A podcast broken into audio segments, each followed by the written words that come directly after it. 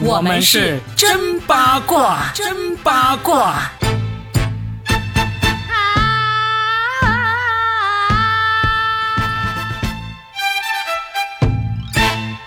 终日昏昏醉梦间，忽闻春尽强登山。因过洗马听八卦，偷得浮生半支烟。大家好，我刚才模仿单田芳老师的这一段，你们觉得怎么样呢？这是我们非常有才的听友无限透明的蓝专门给我们写的，今天以他作为开场白，同时请出我们好久不见、甚是想念、想你想的都快想不起来的最佳男主角 Robin 闪亮登场。今天他的嗓音真的特别有男人味哦。欢迎来收听我们新的一期真八卦，我是声音沙哑的算一卦罗宾。大家好，我是八一八佳倩，但是怎么也没有算到自己的声音会病那么长时间，是吗？这次我真的是有点绝望了。别绝望，我从来没有试过我的声音长达一个多月还没有好的。就这么沧桑，就这么沧桑，这么性感，这么悲催。我去看医生，今天第三次去看医生。嗯，医生说你的雾化回去才做了一周还不到，你又这么急着回来看，你是不是嫌钱多呀？不是，嗯，主要是因为这段时间家庭太和谐了，你还是想要有点动静是吧？因为这段时间你的声音没有办法，都无法发表相同或不同的意见。哎，跟大家说一下，为什么这么长我们才更新一次呢？就真的是因为我个人问题，嗯，我太不自爱了，我的声音在我各种用嗓过度的情况下，就终于让我发出了这种罢工的这个宣言啊，终于失声了，终于的失声了啊。那么，希望这一期大家听到我的声音，不会因为听到这么一把压公嗓啊，说啊，这个节目我再也不听了，我不想听了啊！希望大家还是为了听到佳庆那么美妙的声音，还是继续要听我们这个节目的。难道你以前是鸡公嗓吗？好 了好了，罗敏真的很不容易啊。嗯。然后今天我们要聊的这一期，就是大家千呼万唤的余秀华事件了。余秀华这个事件呢，现在很多人都把它定义成是家暴事件。因为他好像自己也没有说一定要去提起控诉啊等等之类的，就是也没有相关的法律机构来介入，是因为他实在太有社会影响力了，大家对他的印象太深刻了，就是一个这样的身躯里面有一个这样倔强的灵魂，一个天才的女诗人，她形成的那种反差，让我们对这个人物啊，就是产生了极度的好奇心。包括他爱情上的这种勇敢，他勇敢的离婚，又勇敢的再婚，但事实上现在得出的结论就是他们没有打结婚证哦，哎，只是拍了结婚照而已。嗯，但尽管如此，爱的时候那么的凶猛，其实给很多女性确实做出了榜样，就是。他都可以这样，我为什么不可以再勇敢一点点呢？对我们说的就是这个余秀华，在上周在一个直播中跟她的丈夫，就是现在证实是没有领证的丈夫，在直播中吵架。然后呢，她在微博上发出来了，这个丈夫曾经对她家暴，打她上百个耳光，这么一个内容，听起来非常的吓人哦。然后呢，男方也接受了采访，嗯，男方说我没有打上百个，只有十几个。但是不管上百个还是十几个，打人都是不对的，而且不管是男人还是女人，打人都是不对的。可是今天呢，我们其实有点害怕聊这个话题。我我们害怕聊是因为我们之前聊过一期，现在被打脸了吗？嗯，倒也不是哈，因为当时那一期大家如果去听，我就说了嘛，说其实这个。他虽然预料到说可能这个爱情迟早会离他而去，包括这个爱人，其实爱情的消散是在我们每个人身上都会发生的。嗯，但是一个是爱情消散和爱人离开又是不一样的，是吧？身体还在嘛？但是他那个可能就是说，他有一天那个男友可能真的就接受不了了，仿佛看客里面应该百分之九十八都认为他们的爱情长久不了，但是没想到这么短暂，确实是没想到。这个事件发生的这么快哈，我们上一期节目还是在五二零的时候录的一期节目，对不对？余秀华跟那个杨楚澈拍的这个婚纱照，五二零现在七二零还没到呢，两个月还没到，然后就发生了这样的事件，而且事事件发生之后，大家其实都在一边倒的，是说这个家暴男这个不对，以及说他蹭这个余秀华的流量，现在是得到了该得到的东西呢，就开始真相毕露了，这个反转实在是太快了。我倒觉得没有多意外。首先，第一，就算哈，我们普通人身上，嗯，我们没有天才一般的诗人，或者说我们的身体也是正常的，很多爱人在一个月之内也可能迅速相爱，迅速又发生争吵，嗯或者迅速分手又迅速复合。我们抛开这种身体的这种情况之外，我们普通人身上这种事情难道少吗？不少，很多明星不也都是这样吗？对，好像有一些明星是两天前结婚，两天之后就离婚，这种事儿也很多哎。所以我觉得还是因为余秀华的特殊性吧。对的，嗯，哎，但是余秀华这个事件呢，我作为算一卦，我其实会有两个不同的卦象想要算一下。这第一个，我觉得这个拉扯应该会经历还挺长时间的，嗯，因为呢，首先我们有大概了解一下这个杨楚策这个人，他并不是我们认为那种。非常粗鲁的，一门心思奔着这个余秀华的这个流量啊，这个名气而去的。哎，慢点，Robin，最新的消息是他们真的分手了，而且签了这个分手协议。小杨杨楚策的道歉信洋洋洒洒的三页啊，但是看起来真的有点困难。就反正具体内容大家自己去看吧。呃，也情真意切表示真的我们就分手了。余秀华也在自己的微博上说，自媒体不用带节奏，我跟他根本就没有复合。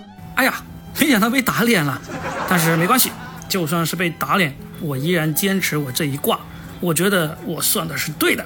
这里我们不是为这个小杨说话，嗯我们只是说，就从人的角度来分析的话，嗯，大家真的不要给他贴上一个标签，就是说他纯粹是一个物质男。嗯，说真的，嗯，诗人我们可以去欣赏他的才华，我们可以去仰慕他，但是真实的生活。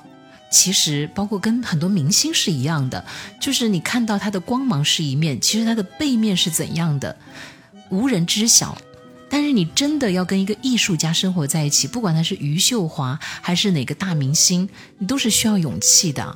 不管是余秀华还是余华，余华说关我什么事？对，哎，你举的这个例子特别对哈。呃，你知道去余华的采访，大家真的全网去搜，写出《活着》那样悲惨的一本书的人，他在生活当中简直处处都是抛梗的哦，他完全嗯可以上脱口秀的，嗯他比很多脱口秀演员都要说得好啊。所以人身上是有很多面的，一边倒的说这个小杨纯粹是物质男，我觉得其实是没太尊重余秀华的眼光的。嗯，余秀华没有大家想的那么笨，对是？非常聪明的一个人呢。他只是表达不够流畅而已，嗯但是他的思维、他的逻辑，说真的，我那天看了他吵架的视频，他除了有点稍微那个语速不够那个的话，哇，他的整个逻辑是比我们一般人吵架都要厉害的哦。对呀，他吵架多有经验呐、在网上吵架吵的，嗯，嗯，他包括他的遣词造句太有才华了。他之前写的那些文章，因为我对他其实跟大家的了解要多一点点，就是在几年前他有一本书叫《无端欢喜》，我之前也说过哈，他在龙岗那边做一个读书见面会，然后呢，我跟他一起先吃了个饭，他就坐在我的右边，然后再上台去进行一个访问，包括我读了他的诗。呃，我的真实经验真的，请多包涵哈。我就是很客观的讲一个事情，就是他本人讲话特别的直接，无论是在饭桌上还是在舞台上，没有任何掩饰。嗯，所以你跟他接触一开始，你会觉得他很有趣。他有什么好怕的？就像他当时那个爱情声明一样，我一个四十六岁的女人了，我还有什么好失去的？还有什么能够被骗的呢？超级直接，但是我们所有人都会包容他，因为他的特殊性，加上我们对他也不够了解嘛，我们也不敢去冒犯他嘛，我们就当是一个玩笑而已嘛。但是大家细想一下，跟这么直接的人，你真实的生活在一起之后，你需要多大的包容心啊？对，所以他俩既然能够在一起，那现在又发生了这样的事件的话，反正我们时刻都在谴责这种家暴这种事情。但是按照我们对他俩相处的这种模式，以及余秀华的这个性格的了解，我觉得他们很有可能还会再在一段时间。因为他们现在也不光是一对普通的爱人了呀，嗯，他们身上都已经有那么多的光环了，那么多的话题了，呃，然后我觉得再加上他们本人应该还是有情感的吧，就、嗯，哪怕公开声明说分手，但是私底下应该还会有断断续续的联系，或者藕断丝连的爱恨交缠。一段时间。嗯，那我们就说我第二个算的一个方向啊，嗯，就假如他俩就算是再纠缠一段时间之后，还是最终就分开了，不会再在一起了，你觉得后面会是什么样一个走向？那就各回各家，各找各妈呀。哎，对，我想说的就是这一点，就是余秀华经历这一次之后呢，其实我觉得后面她的人生会过得更加精彩。那当然了，嗯。这场经历是他接下来才华创作的源源不断的素材啊。嗯，其实艺术家哈、都是需要痛苦的，不能过得太顺利了。就像我们段子创作需要这个负面情绪一样。就是这样，这句话你是当笑话讲，但是其实真正就是这样。嗯呃，不管是歌手还是电影演员，他要去体验生活，他要去懂那种痛苦，才能够去从痛苦当中提炼出那种表演的精华，或者说创作的一个精华，他才能去深深的思考人生啊。嗯，那如果他过得太顺利，他其实是浮于表面的。就像一棵大树，它没有扎根到底下，你让它怎么长出那个茁壮的树叶和枝冠出来呢？嗯而且，其实余秀华，我非常的喜欢她哈，但是真的是基于就是她的才华实在是太让我仰慕了。可是生活当中，我还看过一个叫《出圈》的视频节目，大家可以去看一期那期节目。我还因此关注了那个男主持人的微博。那期节目那个男主持人一直置顶，就是那一期他还没有爱情的时候，他整个就是在酗酒，就是从早喝到晚。就是余秀华一直在酗酒。一直酗酒，嗯然后他一直讲述自己的孤独痛苦。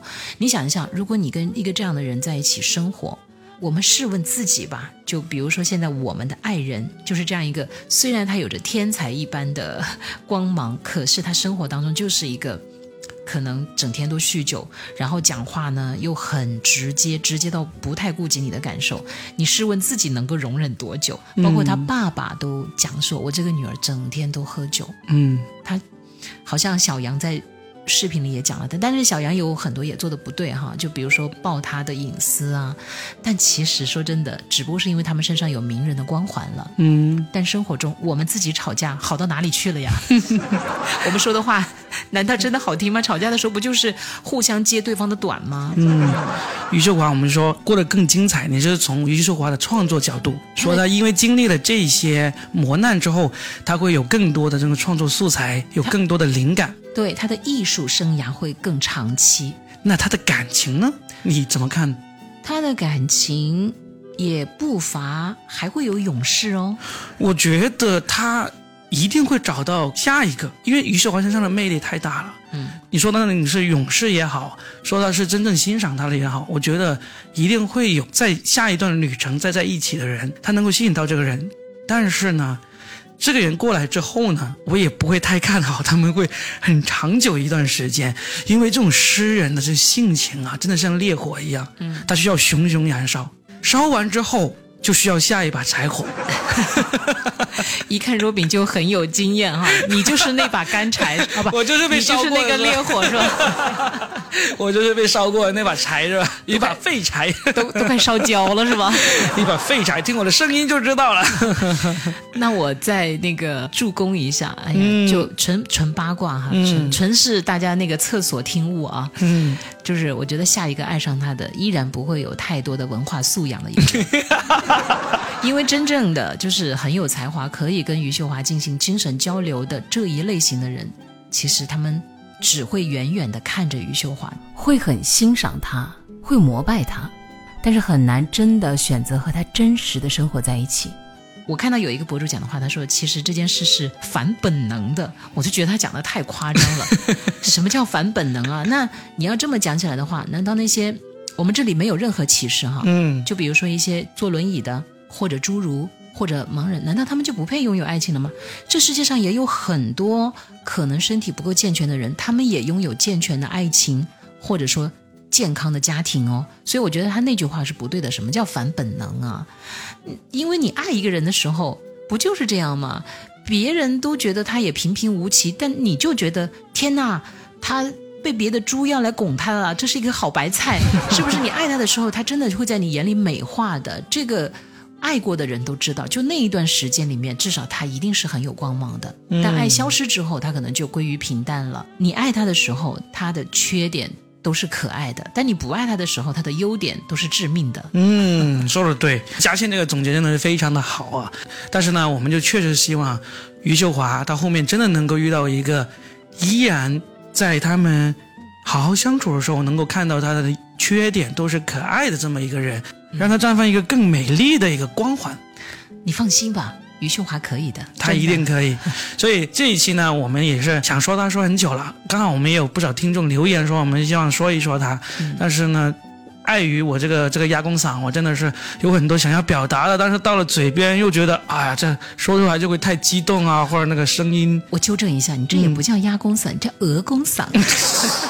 来，你读一个鹅鹅鹅，你读得上吗？不要，来一遍鹅鹅。好了，反正就浅浅的表达了一下我们的看法吧。我们非常的祝福余秀华，嗯，也希望他俩不管是破镜重圆，还是毅然决然的分手，走向另外各自的人生旅途。希望我们的大诗人余秀华不会因此而丢失对爱情的渴望以及对爱情的歌颂。嗯，我们今天不是给小杨洗白，我们只是说永远不要把人想得太坏，但当然也不要把人想得太好。